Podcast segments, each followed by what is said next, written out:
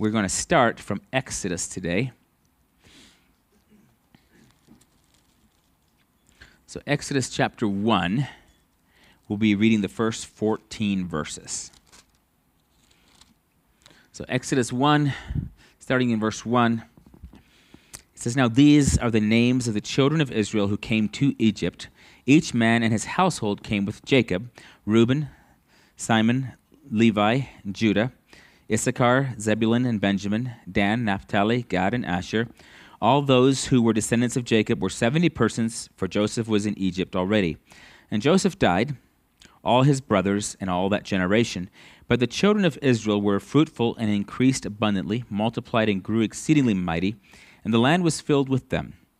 Now there arose a new king over Egypt who did not know Joseph. And he said to his people, 'Look, the people of the children of Israel are more and mightier than we. Come, let us deal shrewdly with them, lest they multiply.' And it happened in the event of war that they also join our enemies and fight against us, and so go up out of the land. Therefore they set taskmasters over them to afflict them with their burdens, and they built for Pharaoh supply cities, Pithom and Ramses. But the more they afflicted them, the more they multiplied and grew. And they were in dread of the children of Israel. So the Egyptians made the children of Israel serve with rigor, and they made their lives bitter with hard bondage, in mortar and brick and in all manner of service. In the field, all the service in which they made them serve was with rigor. Then the king of Egypt spoke to the Hebrew midwives, of whom the name of one was Shiphrah and the name of the other Puah. And he said, 'When you do the duties of a midwife for the Hebrew women and see them on the birth stools, if it is a son, then you shall kill him. But if it is a daughter, then she shall live.' But the midwives feared God and did not do as the king of Egypt commanded them, but saved the male children alive. So the king of Egypt called for the midwives and said to them, 'Why have you done this thing and saved the male children alive?' And the midwives said to Pharaoh, 'Because the Hebrew women are not like the Egyptian women, for they are lively and give birth before the midwives come to them.' Therefore God dealt well with the midwives, and the people multiplied and grew very mighty. And so it was, because the midwives feared God, that he provided households for them. So Pharaoh commanded all his people, saying, 'Every son who is born you shall cast into the river, and every daughter you shall save alive.'" So I always find that fascinating, because it's the opposite of what China had with their one-child policy. They were keeping the sons and not the daughters. But as we read through this and we come, there's a lot of pieces that we have to sort of pick up again, because when we were going through Genesis, some of these threads were continuing. And now we are here in Exodus, and I want to pick up the different threads as we go. So first, if we go 400 years earlier, back in Genesis chapter 12, and this, my 400 years is not an exact time, but it's approximately 400 years before they're leaving, we have a moment in Abram's life where God has spoken the promise to him, saying, "Get out of your country, from your family, from your father's house, to a land that I will show you, and I will make you a great nation. I will bless you and make your name great. You shall be a blessing. I will bless those who bless you. I will curse him who curses you. And in you all the families of the earth shall be blessed." And we've seen that fulfilled through Christ, and how all the families of the earth. I was thinking about the song that we almost sang, Dave, with the one with the city, how are we supposed to sing, sitting there in captivity? And then the next one says, "I will sing of the mercies of the Lord forever." The next song, and I thought, somehow believers have managed to sing to the Lord in all kinds of countries, all kinds of nations, in all kinds of conditions. And I was reading one testimony, and I forget whether they were in Russia or Romania, but it was one of those countries over there during the height of the communist socialism that was happening, and they would literally put on the outside of their house, in the front rooms of their houses, they would put their radios blasting rock music, and then they would put fans in between them and make white noise, and then they go to the inner room so they could sing together some of these Christian songs. And so I thought, well, they were finding ways when they had to do it in ultimate hiding. Christians have always found a way to sing of the mercies of the Lord. And that's a huge blessing to me, to think of all the ways that believers have been able to sing of the mercies of the Lord everywhere that we've gone. So the whole earth has been blessed through these promises to Abram. But I wanted to, in terms of Abraham, the land of promises in Canaan, God says, this is yours, this is your inheritance. But then it happens in Genesis chapter 12, verse 10. It says, now there was a famine in the land, and Abram went down to Egypt to dwell there, for the famine was severe in the land. And so this is the time when he goes down and he gets Sarah to say that he's their brother and sister, and Pharaoh is being plagued because of taking Sarah, and so there's a problem, and finally Pharaoh calls Abraham. This is in verse 18, Genesis 12, 18. Pharaoh called Abram and said, what is this you have done to me? Why did you not tell me that she was your wife? Why did you say she is my sister? I might have taken her as my wife. Now, therefore, here is your wife. Take her and go your way. So he gets kind of sent out. So Pharaoh commanded his men concerning him, and they sent him away with his wife and all that he had. So Abram goes down to Egypt. The reason this is fascinating to me is because eventually, in a couple hundred years, they're going to go to Egypt. But right now, Abraham goes down to Egypt because of a famine. The deceitful thing happens. He's scared as he goes into Egypt. Like, he's scared to stay back, and he's scared to go down. So he's got this problem. Well, when he comes back up, God again meets with them. He's got Lot with him. They separate there. Lot heads off towards Sodom. And Abraham is being told of the promise of what he's going to receive. And so we go all the way through for several, there's different accounts here. Lot gets captured with Sodom and Gomorrah. Abram goes after them with his army. He meets Melchizedek. He tithes to him. And then in chapter 15, here comes again, the Lord comes to him. So Genesis 15:1, the Lord comes to Abram and says to him, do not be afraid, Abram, I am your shield, your exceedingly great reward. And so and I just want to read through 15 here, because this is where the promise comes from as we are in Exodus.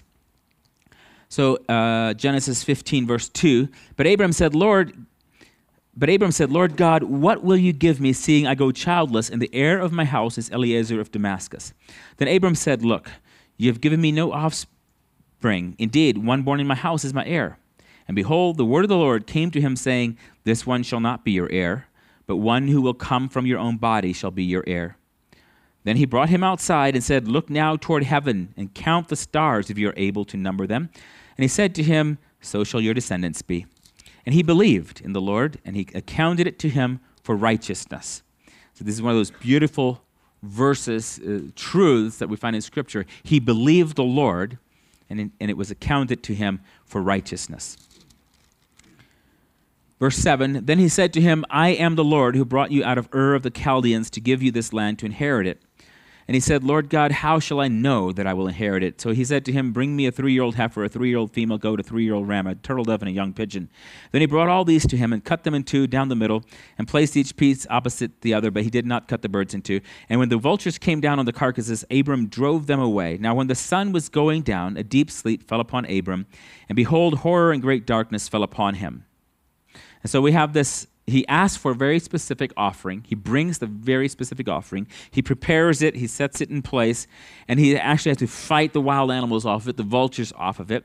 And so the sun goes down, and Abram is tired, evidently, not just, I think, that we have to see this as being a physical exhaustion from doing what the Lord has asked him to do, but there's also a spiritual exhaustion and a mental exhaustion. There's a lot happening for Abram in this moment, because Abram is, as we just saw, he's come out of his father's land. He's done a lot of things.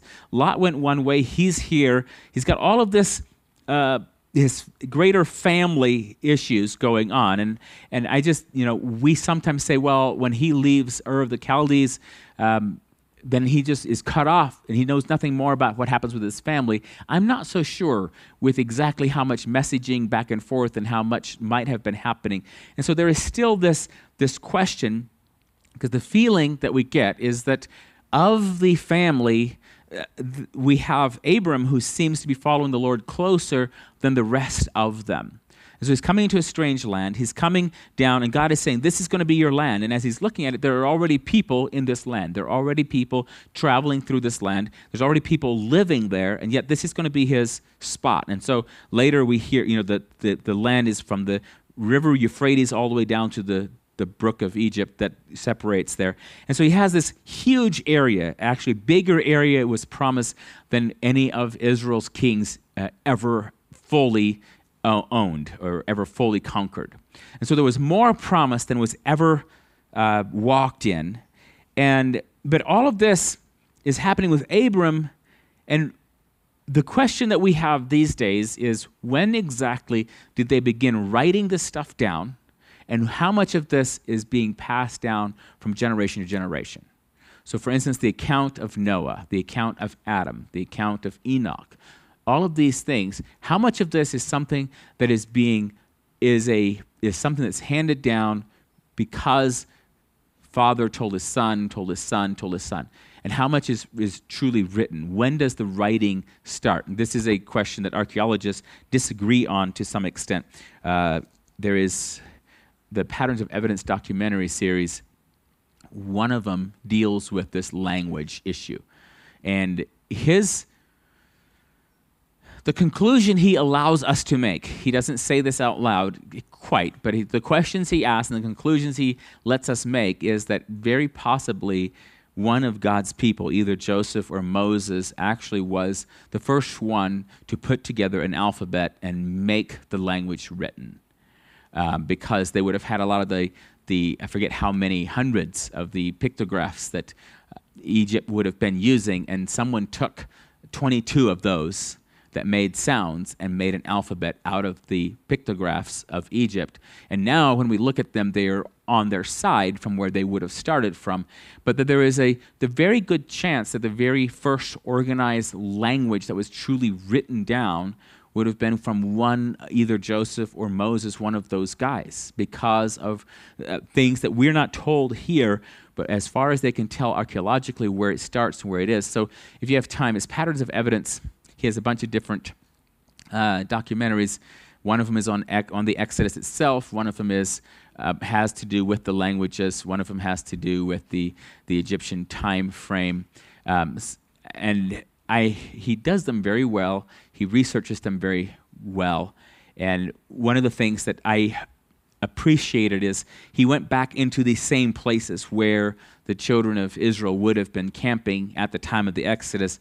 And there's a huge archaeological dig that's been going on for a long time. What they found is there was a huge people of a group that was there that were not Egyptians, that were living in this one particular section that fits with Scripture. The only reason why the archaeologists say it's not the Hebrews, because everything else matches. The only reason they say is because of a timeline difference. And he deals with that in one of the documentaries where we literally have holes in the timeline for Egypt, where we don't know that we have no evidence that anything happened in this time. And if we were to close the timelines, then it would line up with the biblical account. And so there's naturally some people who are hesitant to close the timeline purely because it affirms the Scripture. And there are others who are able to understand just how technologically difficult it would be, since every other archaeological dating dates back to the Egyptian timeline almost entirely. So once we get past written history and we're trying to look at what happened, we've just for a long time archaeologically dated things by what happened in Egypt. And so if we change that timeline, it changes other timelines as well. And so it is when I first heard it, I was like, well, just close the gaps. What are you waiting on? And then when I actually went and found there was a huge discussion at a big meeting of archaeologists in Germany a number of years ago where they were trying to figure out how they could correct this, since they are pretty sure that at least one of the 50-year things is truly a gap. How would they go about correcting that? Because it would mess with, there's been people writing stuff for over 100 years that all reference that. So it would be a big deal. And I'm not an archaeologist, so even the way I'm talking about it is probably not quite accurate. But I was very fascinated by the fact that what they found, this part especially, it blew my mind, right? So the bones of Joseph, we'll get to those later, but they're supposed to be carried out of Egypt with them. And as they're getting ready to go, they take the bones of Joseph, it says. Now, we know Egyptians, what do the bones of a dead person look like? It's a mummy. And so they took the mummy of Joseph out because he was one of the leadership. And so when they were digging, they found this area, this huge area where this agrarian people had been living, that in every way fits the Hebrew children, except for the timeline. And what they found in there is that there were actually about a dozen places of honor of pyramids with the mummies intact, or as intact as they could be at this time, were in there still. And so they had all of these, but there was one, the biggest pyramid of them all, did not have the mummy in it anymore. And that particular pyramid had, in the entryway when you go in, it had a statue of a man with a colorful coat. And so the only reason this is not Joseph is because the timeline, it doesn't fit. But it has all of this other evidence. And so he went and just asked the guys, so tell me, and they told him all of this very openly. Oh yes, it fits because of this, because of that, but it's not the Bible because it's the wrong time frame. And I said, well, I'm pretty sure that is the Bible. I think we got something wrong with our timing, and once we figure that out, it'll make a lot of. So I was fascinated by that bit, that we actually have that much evidence going into this. So back to our people before they're, this is Abram being called the people of God, and there are still no people. It's just him and Sarah. And so finally he comes in this moment. This is before Hagar and Ishmael. This is before Isaac. And God is here that now that he's gotten the deep darkness has fallen on him, he's asleep.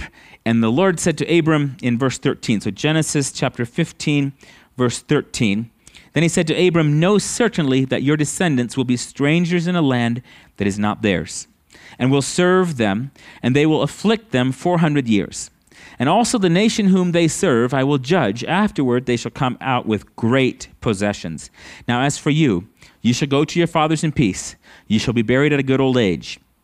But in the fourth generation they shall return here, for the iniquity of the Amorites is not yet complete." And it came to pass, when the sun went down and it was dark, that behold, there appeared a smoking oven and a burning torch that passed between those pieces. On the same day, the Lord made a covenant with Abram, saying, "To your descendants I have given this land, from the river of Egypt to the great river, the river Euphrates, the Kenites, the Kenizzites, the Kadmonites, the Hittites, the Perizzites, the Rephaim, the Amorites, the Canaanites, the Girgashites, and the Jebusites." So he gives them this huge area and says, "This is all yours." But he says, he gives us two numbers. One is in the fourth generation, they shall return here. And the other is it says for 400 years. Now, when we look at the time frame and you look at what we have here, it's about 400 years from now, this moment, that they actually come back. And so they're not in Egypt necessarily for 400 years, but they're there. And so this is the promise. This is what has been given. Ishmael has not been born. Isaac has not been born. And then we move through the accounts, and finally we have Isaac. "In Isaac your seed shall be called." Now Isaac is the chosen one. He has his two sons. And now we come down to Jacob and his 12 sons, and we know that they're the ones who actually go into Egypt. In fact, if you look in Genesis chapter 26, Genesis 26, the first two verses, this is Isaac now, and it says, "There was a famine in the land beside the first famine that was in the days of Abraham. And Isaac went to Abimelech, king of the Philistines in Gerar. And the Lord appeared to him and said, 'Do not go down to Egypt. Live in the land which I shall tell you. Dwell in this land, and I will be with you and bless you, for to you and your descendants I will give all these lands, and I will perform the oath which I swore to Abram your father.'" So Isaac tries to go to Egypt, and God says, "No, don't go to Egypt."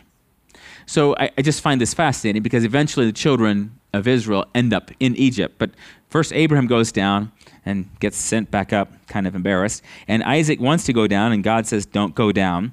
And then we get to Genesis chapter 46.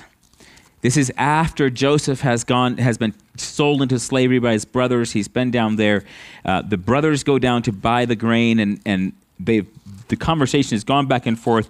And finally, Jacob is on his way down. And as he's on his way down, and this is a fascinating study just on the life of Jacob, to see when he seeks the Lord, when the Lord just appears to him, when he on purpose asks for direction. And so this is one of those times when Jacob is headed down, and in chapter 46, verse 1. So Genesis chapter 46, verse 1. So Israel took his journey with all that he had and came to Beersheba and offered sacrifices to the God of his father Isaac. Then God spoke to Israel in the visions of the night and said, Jacob, Jacob, and he said, Here I am. So he said, I am God, the God of your father. Do not fear to go down to Egypt, for I will make of you a great nation there. I will go down with you to Egypt, and I will also surely bring you up again, and Joseph will put his hand on your eyes. So he arises and he goes down with all the people. And so now he's being told, go to Egypt, because in Egypt I'm going to make you into a great people. And we see that. And so Jacob is being, so Abraham went and got sent back. Isaac didn't go because God said no. Now God says to Jacob, do not fear to go into Egypt. And in Genesis 48, as he's there, he's blessing everyone as he's preparing to die. And in Genesis chapter 48, verse 21, he says, Then Israel said to Joseph, Behold, I am dying, but God will be with you and bring you back to the land of your fathers. And so Jacob is telling Joseph, and then Joseph in chapter 50, so as we get all the way to the very last couple of verses in Genesis, Genesis 50, starting in verse 22, it says, So Joseph dwelled in Egypt, he and his father's house, and Joseph lived 110 years. Joseph saw Ephraim's children to the third generation. The children of Machir, the son of Manasseh, were also brought up on Joseph's knees. And Joseph said to his brethren, I am dying, but God will surely visit you and bring you out of this land to the land of which he swore to Abraham, to Isaac, and to Jacob. Then Joseph took an oath from the children of Israel, saying, God will surely visit you, and you shall carry up my bones from here. So Joseph died, being 110 years old, and they embalmed him, and he was put in a coffin in Egypt. And so this brings us to the end of Genesis, and then we pick up the account in Exodus where it says, here are all the people. Now, what I found fascinating for this is that from the time of Abraham first receiving the words about Egypt to this moment that we just read is actually more time than from this moment to the moment when Exodus happens. So from the time of Joseph's death, there's less time left in Egypt than there was before, from Abraham until him. If you look at the times and the ages and where they lived. And so I had always assumed that it was more like 400 years that they were in Egypt, but it's 400 years when they return. So that whole thing for the Amorites, they're given 400 years of grace that they could get things right with God. He says, for their sins are not yet complete. And yet when they come back around and they're back over there, it doesn't seem that they've repented or turned to God at all, because God still sends them after them to destroy them. And so as I'm looking at the space between the time that Joseph dies and then someone comes along that doesn't know him, the new king that arises, there are several things to note. One is, Jacob is faithful to tell the people, to tell his sons, God's going to visit us and you need to be ready. He's going to take you back out of here.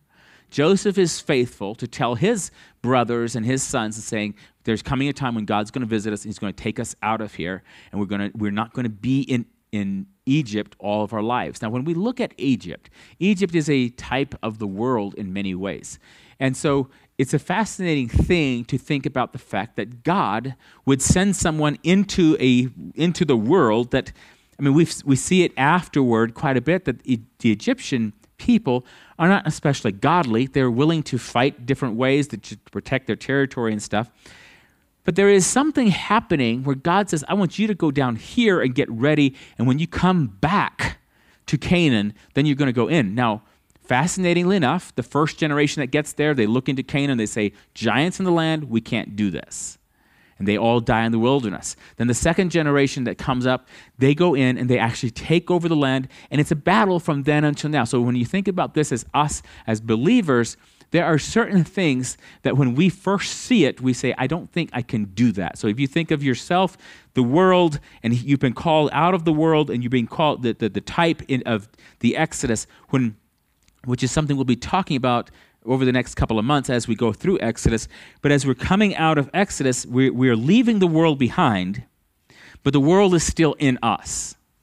There are certain things that we've become very accustomed to, and so we're headed to where God has called us, but we're not 100% ready for that. It's the whole thing, you know, when sometimes I pray and I really ask the Lord for something, and I'm 100% willing to ask for it. There are other prayers where I'm like, Lord, and I hedge it a little bit. I'm like, I think perhaps maybe I'm being a little selfish over here, and that maybe I need a little more sanctification. And so I think maybe perhaps I'm willing to actually repent of that and not do that anymore, but I'm not sure, so I'm praying about it. And so this is the whole thing of, I think, did I share it here last week? When you're struggling, it just is code talk for I'm sinning and I don't want to stop. That's kind of what's happening in this moment is there are times when we get there and we look over Jordan and we're like, oh, so Lord, you want me to be over there? You want me to be free? You want me to walk in victory? You want me to be prospering? And I get it. That's nice and all that. But do you remember the flesh pots of Egypt? Like, we ate really well in Egypt. Do you remember that? And suddenly our flesh says, hold on. Before you make this decision to cross all the way over there and go where God has called you to be, I want you to really think about that. And maybe, just maybe, it would be a good idea to go back and indulge one more time before we actually cross over. And so this is the spiritual, one of the spiritual pictures that we're going to be dealing with as we go through Exodus. There are other pieces here. One of the things that I see here that I've observed in not only in myself but in others is the fact that when we are in one place, so we can literally talk about moving on this one, because we moved a lot as a child, when I was a child. And I can tell you the friends I had in different places and the way I made friends. Now, we were Amish most of the time that we were moving, but the way there was a certain hopefulness that always grew in my heart that when we would move to this next place, things would be different and better. Now, when we moved from Montana down to Texas, and my parents said that was what God wanted them to do, I was pretty sure that either God or they were wrong. Like, they were either hearing God wrong or, you know, something was confusing about that. I was not convinced on that one. I had a good group of friends. We had a lot of things going for us. But most of the time when we would move, there would be an expectation that would grow, and I would say, okay, I think when we move, and I think I can reinvent myself, you know? Those people haven't known me. What I kept forgetting to add into the equation was that my family was moving with me, and I was moving with us, and so I was still who we were, and so that was always a hard thing, because it was easier for me to live my faith out there with strangers than it was always to be consistent in my walk with the Lord at home with my own siblings. And part of that was the history that I had with my siblings, the things that they knew about me that no one else knew, things that I wish they didn't know, and things that just a simple apology wouldn't just delete and take and be gone. And so that was when I think about moving though, when Stacy and I moved from Texas to here, we'd been living in several different places down in Texas in preparation for coming here. But when we were coming from there to here, we were coming specifically because we believed God was sending us here to this area. So when we arrived here, we were not arriving because we had thought, oh, it's going to be awesome skiing, even though that is awesome. We weren't going, oh, we're here because of the mountains. Or there weren't even people necessarily that we knew. We knew a few people a little bit. And so for us to come here, what it triggered in us was a sense of everything I'm doing here is for the Lord. So the same thing that a missionary might have when he goes from his home church in America and goes into another country where suddenly he's like, okay, I'm here because of the Lord. Whereas at home, there's lots of reasons to be there. And so this transition into a new land can be a trigger or it can be a cause for our faith to actually operate, because sometimes our faith ceases to work. And when we still say the right words, we still believe, oh yes, you know, we should do this. And I just think of I don't mean this in a horrible way. I just mean it's a practical thing about humanity. When we've been in the same place for long enough, we get to the point where we don't believe certain things could ever actually change or ever actually be different. So for instance, I remember, in talking with Like the Wilsons, when they were here, they were looking at the financial situation here going, I don't know that we will ever be able to get ahead here. And so when they moved to Arkansas, everything financially, everything changed, and suddenly things were, and then suddenly, oh, it's still hard, but it is a little bit different, and they had hope and they had faith to keep moving forward. So I don't want to say it was just because they moved, but sometimes we actually need to move physically in order to have a new perspective, in order to actually be able to do what God has called us to do. So if you, I don't know if you remember when Caleb and Sarah first came, and Caleb would chat with us about how what God's calling is, and he shared, I think, at Valentine's Day banquet last year, maybe some of his, I forget when it was that he shared some of his vision with us and his calling. But it was always something that was going to happen down the road, and suddenly something changed, and now he's in Oklahoma. He is actually doing what God has called him to do. Things are moving forward, and so he now has a timeline. He's farther down the road. It still is going to take a lot of work. He understands that, but there's something about the way he's talking that, from my perspective anyway, it feels like he's actually operating in his calling and what God has asked him to do, and he's actually doing this. And part of it is the physical moving, and what that requires of you changes things. So if you think about the Egyptians, if the Israelites, as long as they're in Egypt, they know where their houses are. No matter how humble their house is, they at least know where it is. They know where their food sources are. No matter how hard they have to work to get it, they at least know how to get it. They know who their neighbors are. They kind of know the status quo. They know how things are going. And so for them to leave all of that behind, even though they leave with all the jewelry, they leave with their families, all of that stuff, they're taking it with them, and that's good. They're leaving a certain mindset and things behind that are, and this is, I think, to me, one of the best reasons for moving. And also, I've also discovered when I travel, like I don't know how many times, I will go and I'll be somewhere, whether it's in Athens, Greece, or Pennsylvania, or just in Oklahoma or someplace, I'll be traveling. And as I'm looking at what other people are doing, I start getting a different perspective on what God has called me to do. And I start thinking, when I get back, I want to do this and this and this.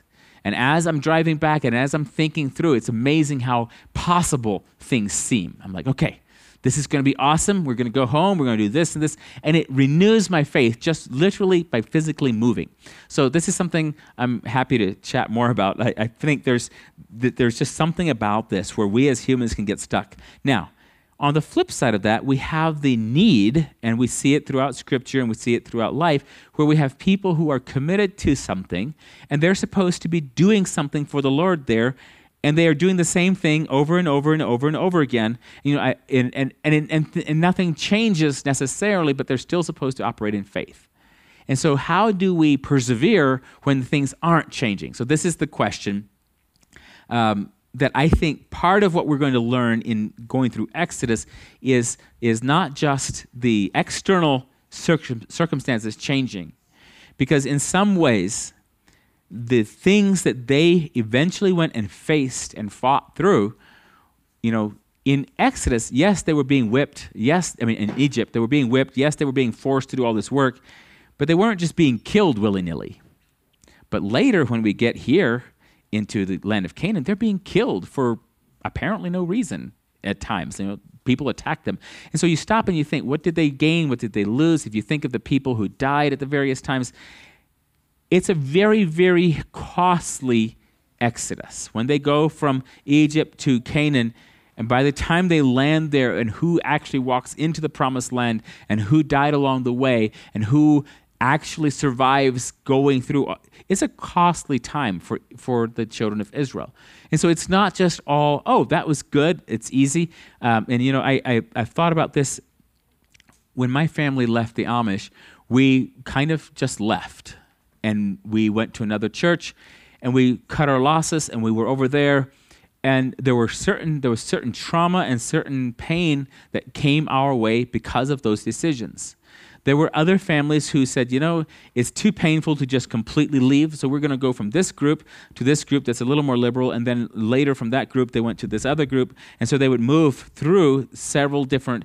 And so at the end of the day, once we were 20 years down the road, they sometimes had a child in each of these groups married into these different places, and now they were out here. And so they also have the question at that point where you might not just lose a child here or there, but you have the question of how do we choose and prove what is correct and what is right?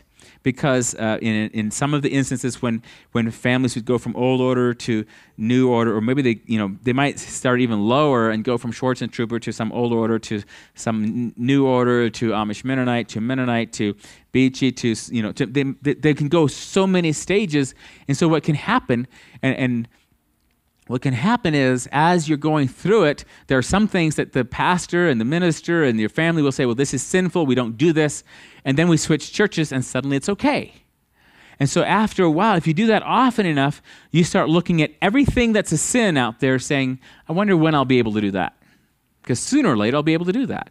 Because I'll be moving through and I'll get to the church that says, yes, the Lord still loves us, partake, And so that's a dangerous thing too. And so when we are, and when I think of my family making that exodus out of one way of thinking, out of the Amish church, and coming out here to America, we were assaulted immediately with a lot of things.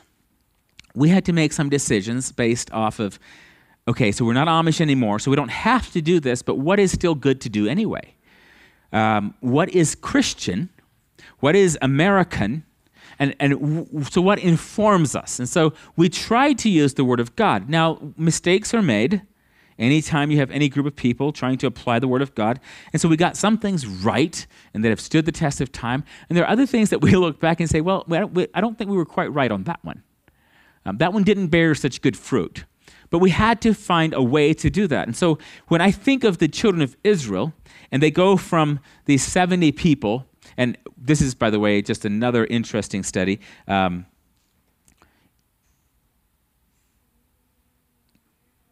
In Acts, and I want to read this in a moment, Stephen is preaching Christ, but he starts by reciting the history of what's happening, what we're going through.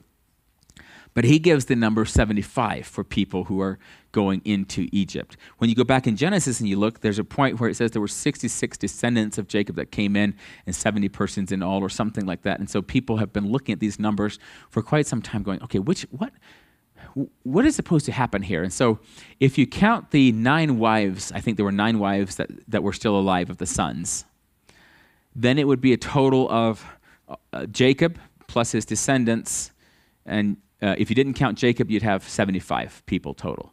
If you didn't count the 9 wives and only counted the direct lineage, then you could potentially come up with a number like 70. So it's a fascinating study. Some people have been looking at it long enough in different ways, and there is a theory out there. It's a somewhat of a conspiracy theory type thing because we don't have the full evidence we need for it. But there's a question if.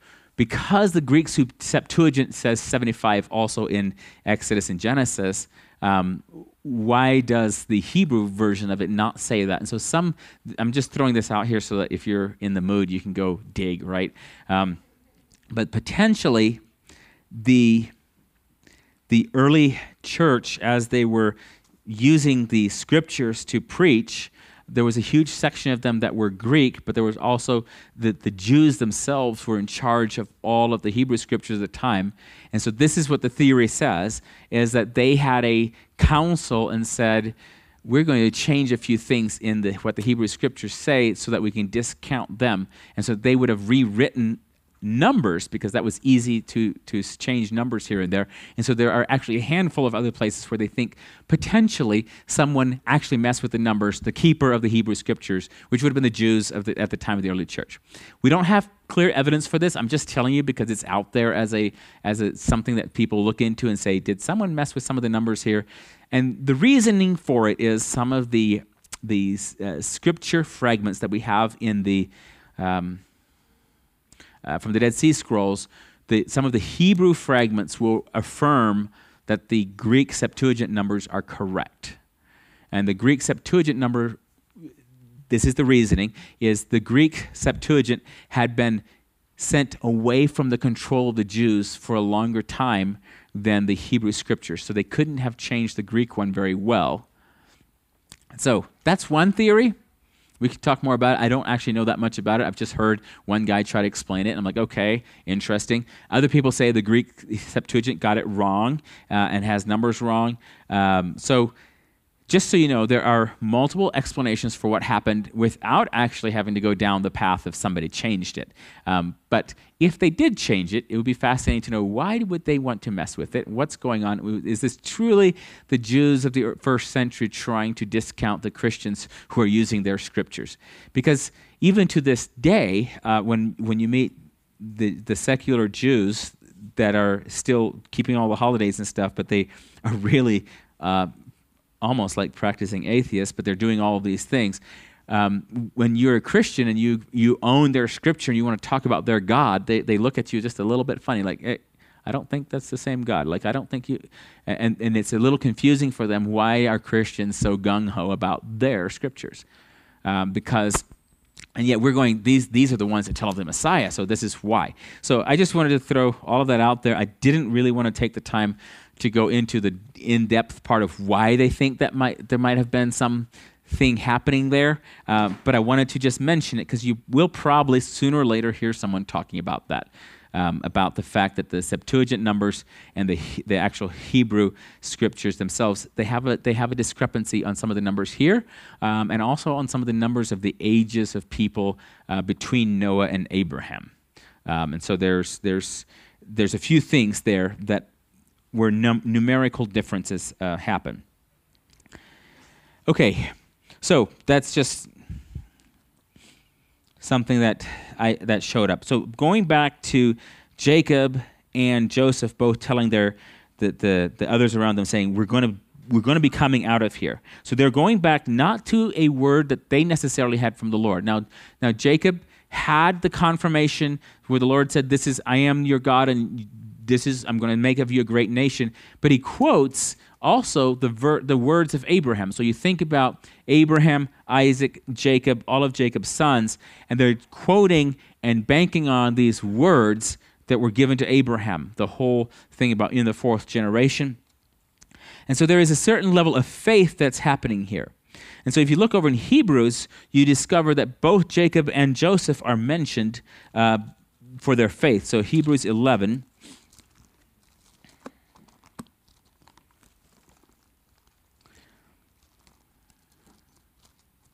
Hebrews chapter 11, and it's verse 21.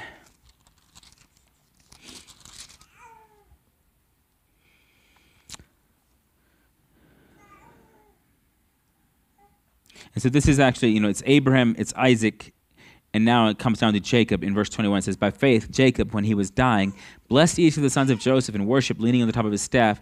Verse 22, by faith, Joseph, when he was dying, made mention of the departure of the children of Israel and gave instructions concerning his bones.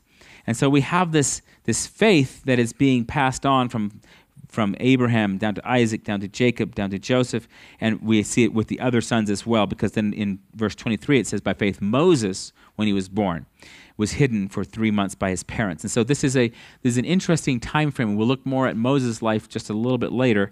But we're at a time frame where the people who are in Egypt are still believing in the words and the promises that God has made, and they're talking about them.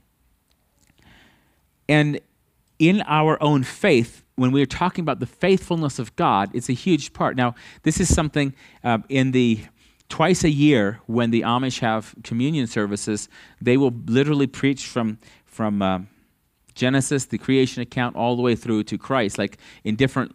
There's different orders in which they do it, but like one of the men will be preaching for 3 to 4 hours or more while he's covering this huge section of Scripture.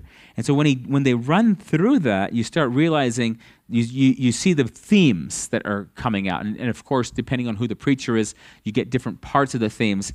But there is a theme of God's faithfulness to his people and how his people will misunderstand what he's asking of them, and will often respond in ways that don't quite work the way they should. And so if we look in Acts chapter 7, we have Stephen, and he's addressing the people. So he was a deacon in the early church, and he's addressing, as the high priest says, are these things so? That's the question. Is this true, what you're saying about Jesus and all of this? And where does Stephen go? He automatically goes back to the beginning, to Abraham. Let's just read it. So this is how he preaches the gospel using the account from Genesis through Exodus. Acts chapter 7, verse 1 says, "And the high priest said, 'Are these things so?' Verse 2, and he said, 'Brethren and fathers, listen. The God of glory appeared to our father Abraham when he was in Mesopotamia before he dwelt in Haran, and said to him, Get out of your country and from your relatives and come to a land that I will show you. Then he came out of the land of the Chaldeans and dwelt in Haran. And from there, when his father was dead, he moved him to this land in which you now dwell. And God gave him no inheritance in it, not even enough to set his foot on it. But even when Abraham had no child, he promised to give it to him for a possession and to his descendants after him. But God spoke in this way, that his descendants would dwell in a foreign land, and that they would bring them into bondage and oppress them 400 years. And the nation to whom they will be in bondage I will judge, said God, and after that they shall come out and serve me in this place.' Then he gave him the covenant of circumcision, and so Abraham begot Isaac and circumcised him on the 8th day.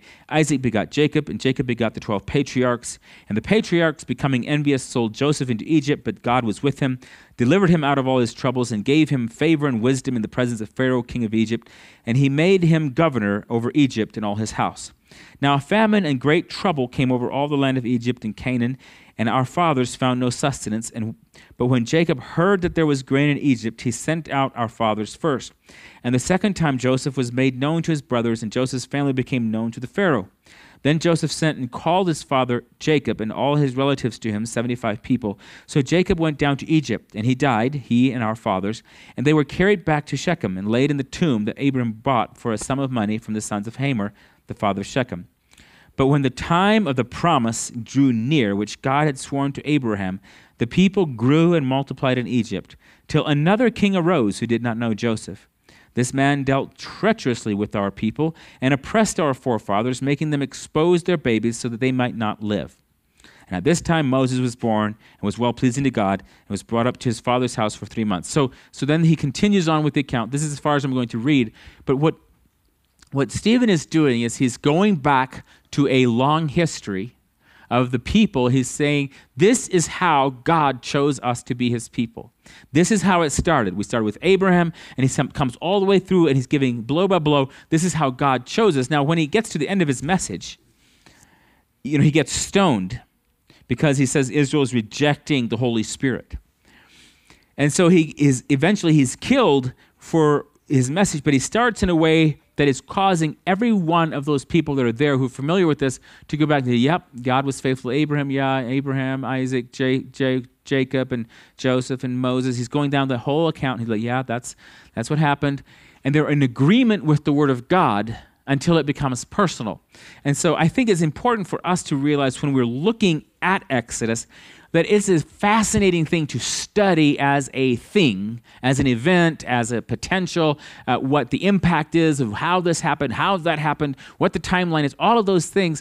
But there's a certain level of this where it is personal, where God is wanting to speak to us. And I think one of the ways that we look at this is the word of the Lord spoken to an earlier generation determined the course of the Exodus. So there was a word of the Lord that was spoken. So in our day and age, just even this past, if you go back to 2016 until now, the level of prophecies that have been spoken about what's going to happen with Trump, what's going to happen with COVID, what's going to happen with, there have been so many prophecies. A few pastors have come back and said, we were wrong in how we actually prophesied and have repented of it. I mean, we had one just here locally who actually died last year, but in the run-up to the election, he was prophesying that Trump was going to win and this and that. And he prophesied a number of things. When it didn't happen the way he had prophesied, he actually made a YouTube video and said, listen, according to the scripture, if we prophesy something and it's wrong, then we're false prophets. And I prophesied that this was going to happen and this was going to happen, and it didn't happen at all.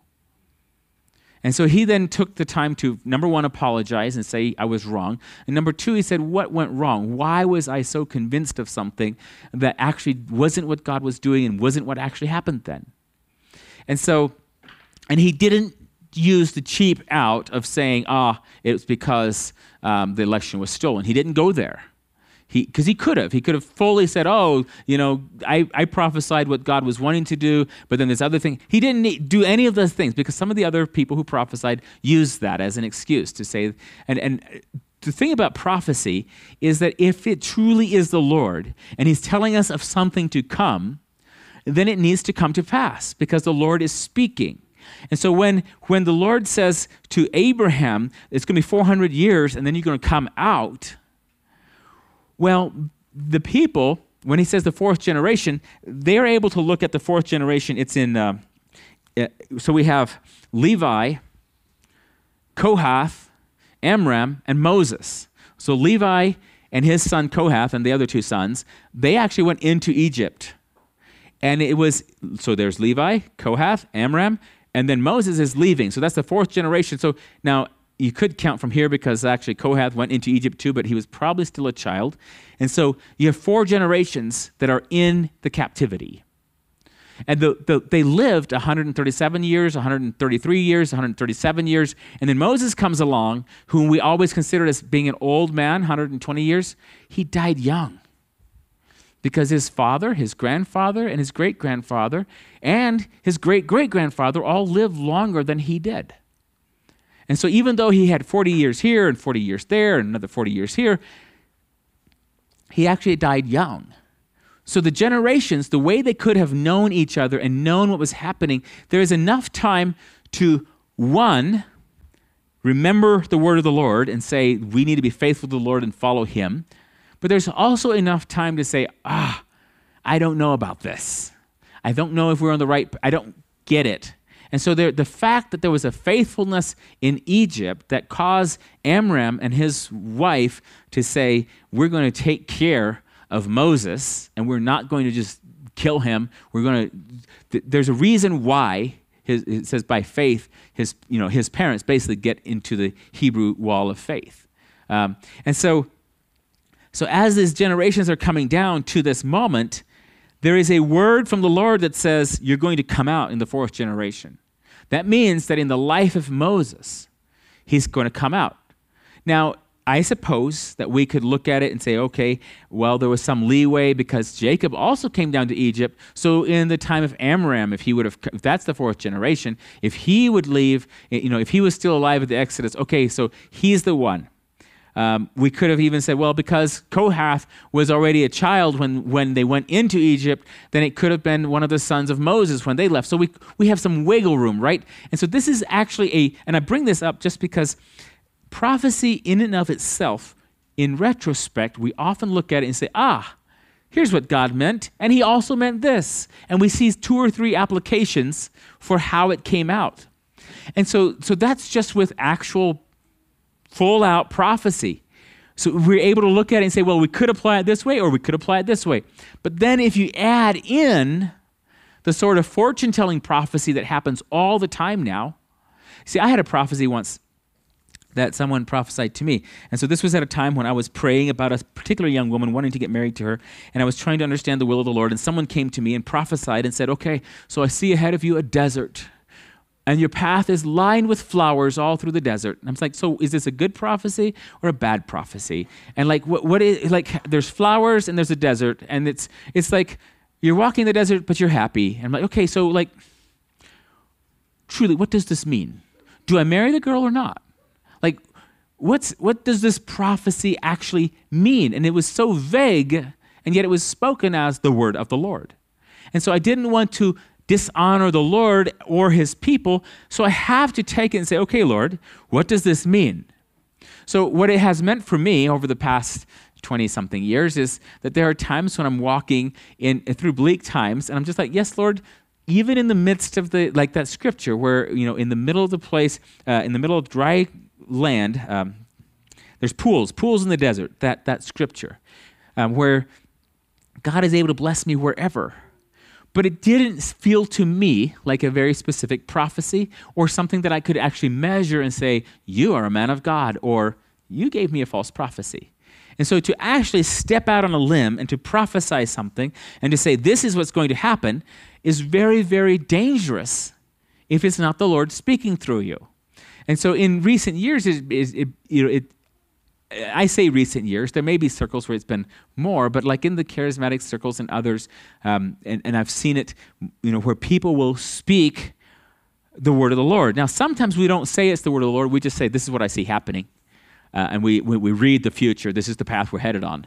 And what's fascinating for that is if you're able to get back and see what people, in previous generations saw the direction we were headed and what was happening. And sometimes they were correct and sometimes they were not. And so there is a sense in which we today don't have that clear prophetic word for us and our people that God had given to Abraham that was applied to Isaac, Jacob, and then the children of Israel as they come out of Exodus. We weren't told this is your land and this is what's going to happen. We were given some other scripture, we were given some other promises, we were given some other words that were spoken either by our earlier family members, our own family members. You can even look at our founding fathers and look at some of the things that were spoken and say that is somewhat prophetic, that there is something of God in this and it's telling the future and it's giving us some instruction on how we ought to live. But we don't have the specific clear word that says in the fourth generation, you're going to leave Egypt and you're going to come back and you're going to take over this land. But they had that. And even with that, when they come out, we get with them over there to Jordan. They send in the spies come back. It's horrible. And so even with that specific word, it wasn't quite enough for everybody. And so one of the personal applications that I want to take out of this is I want to make sure that I am identifying the word of God that applies to me, to what I'm supposed to be doing, and I want to be doing that. And I can't always find, like I mentioned earlier, the specific prophecy where, someone says this and this and that happens. I hear a lot of prophecy in different ways, and I was so blessed when the pastor here locally basically publicly repented and said, I was wrong. And then he went on and said, this is why I was wrong. I got carried away with some things that other people were saying. And I didn't even stop to pray and ask the Lord what he was wanting to do. I just felt all taken up with what was going on and I said what I said. And I shouldn't have done that. And I agreed with him. He shouldn't have done that. There are many things that he could have said that would have been perfectly in alignment with Scripture. But that was not okay where he went with it. And there were others who went there who still haven't retracted, or many of them have just adjusted and said, everything God said to me then actually applies to 2024 or whatever. And so now we're just kicking the can down the road. And so it is possible that we make timing mistakes. But when it comes to prophecy and speaking on behalf of the Lord, we have to be very, very careful. And so one of the places that we're very safe with that has stood the test of time is the Scripture themselves. And so there might be specifics, as I mentioned before, specific things. Like there are times when a father of a family has been praying and is seeking the Lord, and he tells his children and his sons, and he says, I believe this is what God has called us to do. Well, long after he's gone on, his sons can say, do you remember what Dad used to say that God called us to do? I think that's right. I think we're supposed to be doing this. And so you can have generations who have a direction that's been set because somewhere back here was a man or a woman who was seeking the Lord, usually both. And they were seeking the Lord, hearing from the Lord, and they were encouraging their children, giving them direction and instruction on the way that they should walk, and it's impacting generations. And that's powerful. And I think that happened here for us in the Exodus account during the time of the captivity, because we have Jacob saying it, we have Joseph saying it. It's something that they talk about.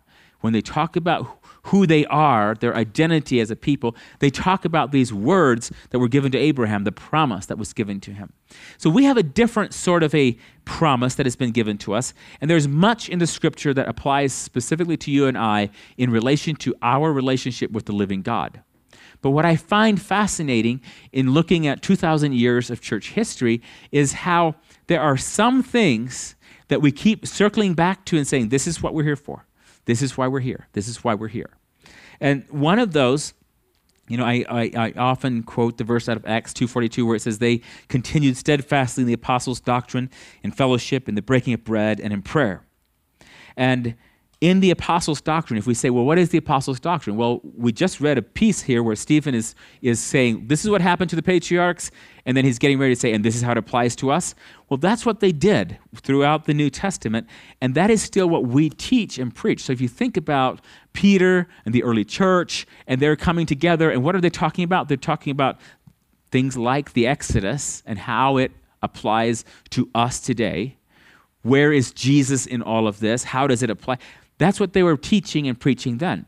And so when Jesus was coming to the end of his time here on earth, he said, go and tell the others what you have learned of me, what you've heard of me. And that's what they did. And then the next generation said, well, this is what I learned from them, and they learned this from God. And so what do we keep? We keep repeating the same things over and over and over again until one day you and I heard it. And so we've gone through generations, we've gone through several iterations of translations, like we're no longer listening to it in the Greek or the Hebrew or Aramaic, we're actually hearing it in our own language, and not just us, but you know, Papua New Guinea, just all the different places. Everyone's hearing it in their own language, but what are we hearing? And this is the part that encourages me mightily about the Church of Jesus Christ, is that we have a strong enough promise and a strong enough word from the Lord that we can say with certainty, this is the word of God. And we're not having to say, oh, you know, and this is, I'm saying this because when we went to Stacy's side of the family, we went to the Heritage Center, and the accounts of the creation and the flood that are there are a bit sketchy, but they're still recognizable, right? And so you can say, well, there was an old medicine man once, and this is what he used to say. And so there was a big flood, and the muskrat actually was able to save us all. And so you're like, wait, what? And so when you look at if something is not written down, but it's just passed down from generation to generation, I might give the account wrong to the next generation. But the huge blessing for us is that whether Joseph or Moses or whoever actually started the writing of the languages, the fact is, at that point is when the written languages emerged.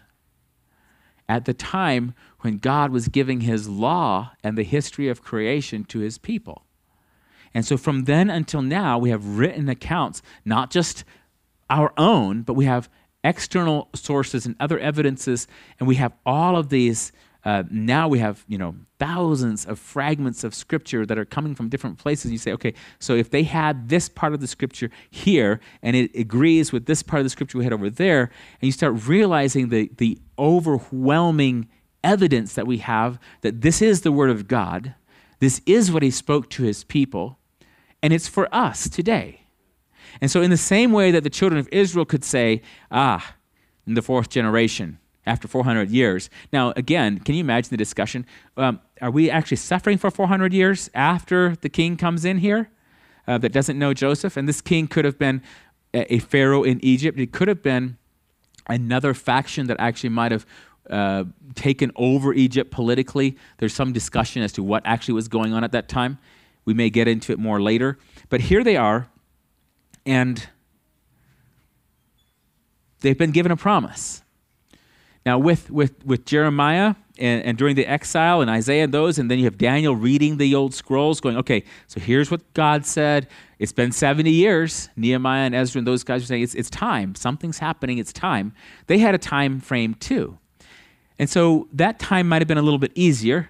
This one might have been a little bit harder while you were in it to say, so does the 400 years start the day I got my first whipping? Or does the 400 years start Like, when does it start? And so when we look at history, we see that, oh, the 400 years started when the word was given. So ours may not have the time, as in years, numerated for us, but the word of God is here and it gives us something. So I just wanted to read what Peter did when he was teaching others what he had heard from Christ. And I want us to think about the fact that this is also what we preach. This is what, not just our little fellowship, but churches around the world, we preach about this. We call it the gospel of the kingdom. In Acts chapter 10, so this is when Peter is preaching to the house of Cornelius. So Acts chapter 10, starting in verse 34. And when I read through this, I want you to think about what Peter is saying about Jesus and how these are still the planks of what we preach about as believers. This is still what we believe to this day. So Acts chapter 10, starting in verse 34, it says, "Then Peter opened his mouth and said, 'In truth, I perceive that God shows no partiality, but in every nation, whoever fears him and works righteousness is accepted by him. The word which God sent to the children of Israel, preaching peace through Jesus Christ, He is the Lord of all. That word you know, which was proclaimed throughout all Judea and began from Galilee after the baptism which John preached. How God anointed Jesus of Nazareth with the Holy Spirit, with power, who went about doing good and healing all who were oppressed by the devil, for God was with him. And we are witnesses of all things which he did, both in the land of the Jews and in Jerusalem, whom they killed by hanging on a tree. Him God raised up on the third day and showed him openly, not to all the people, but to witnesses chosen before by God, even to us who ate and drank with him after he arose from the dead. And he commanded us to preach to the people and to testify that it is he who was ordained by God to be judge of the living and the dead. To him all the prophets witness that through his name whoever believes in him will receive remission of sins.'"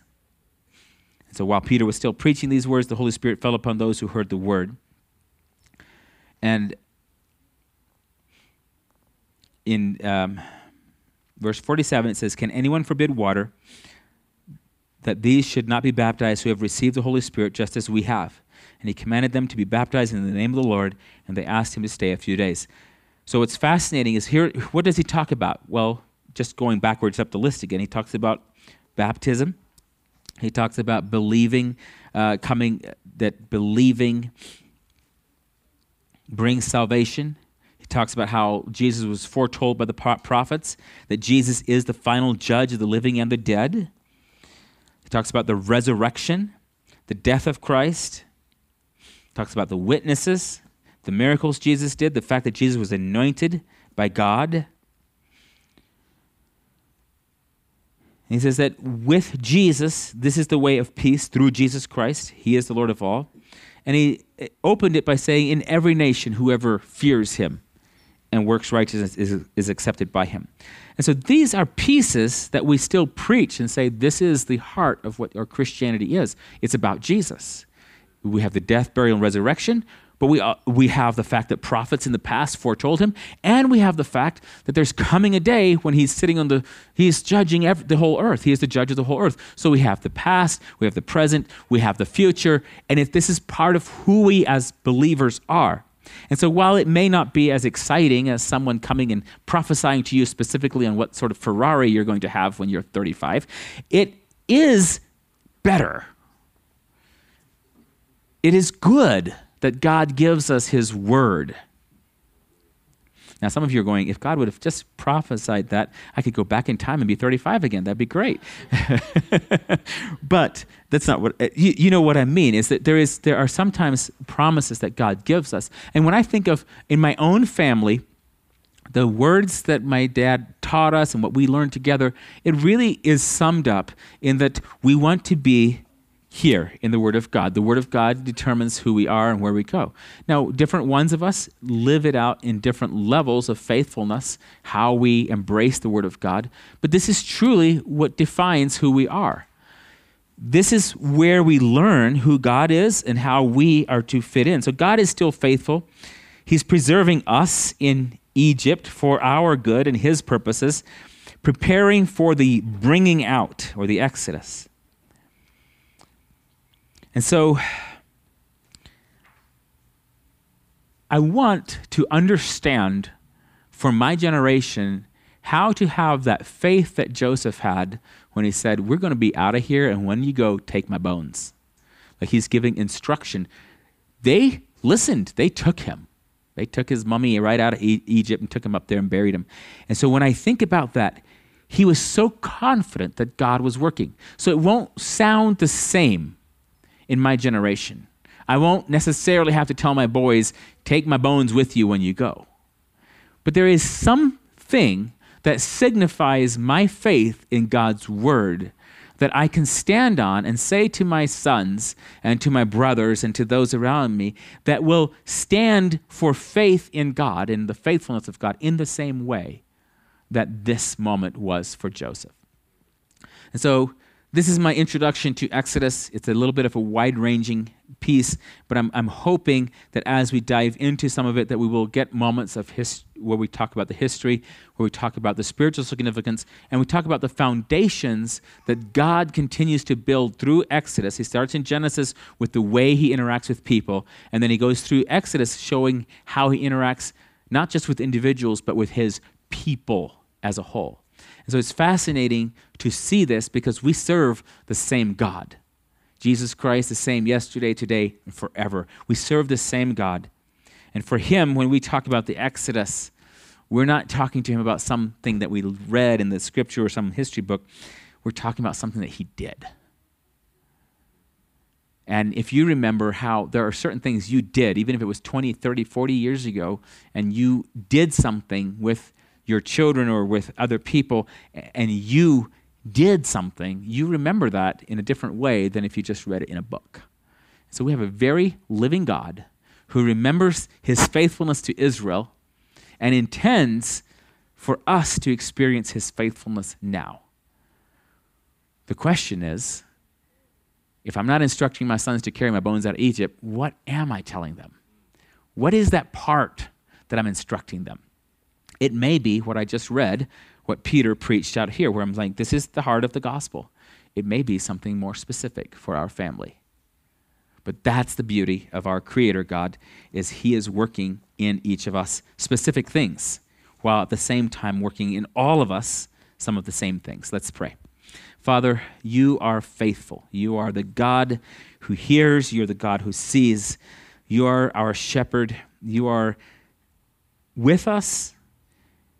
And yet you also call us to yourself so that we can walk with you in a way that we can sense your presence at times. And so as we begin the study of Exodus, Lord, we want our hearts to be awakened to the promise that you have for us. And part of that promise comes down through Abraham, that through Christ, all the families of the earth have been blessed, Lord.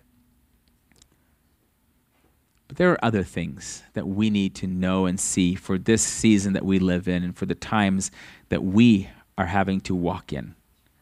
So we ask that as we look at Exodus, you would awaken us and show us the path for us to walk in and help us to walk in the promise that you've given us through your word. We love you. I pray in Jesus' name. Amen.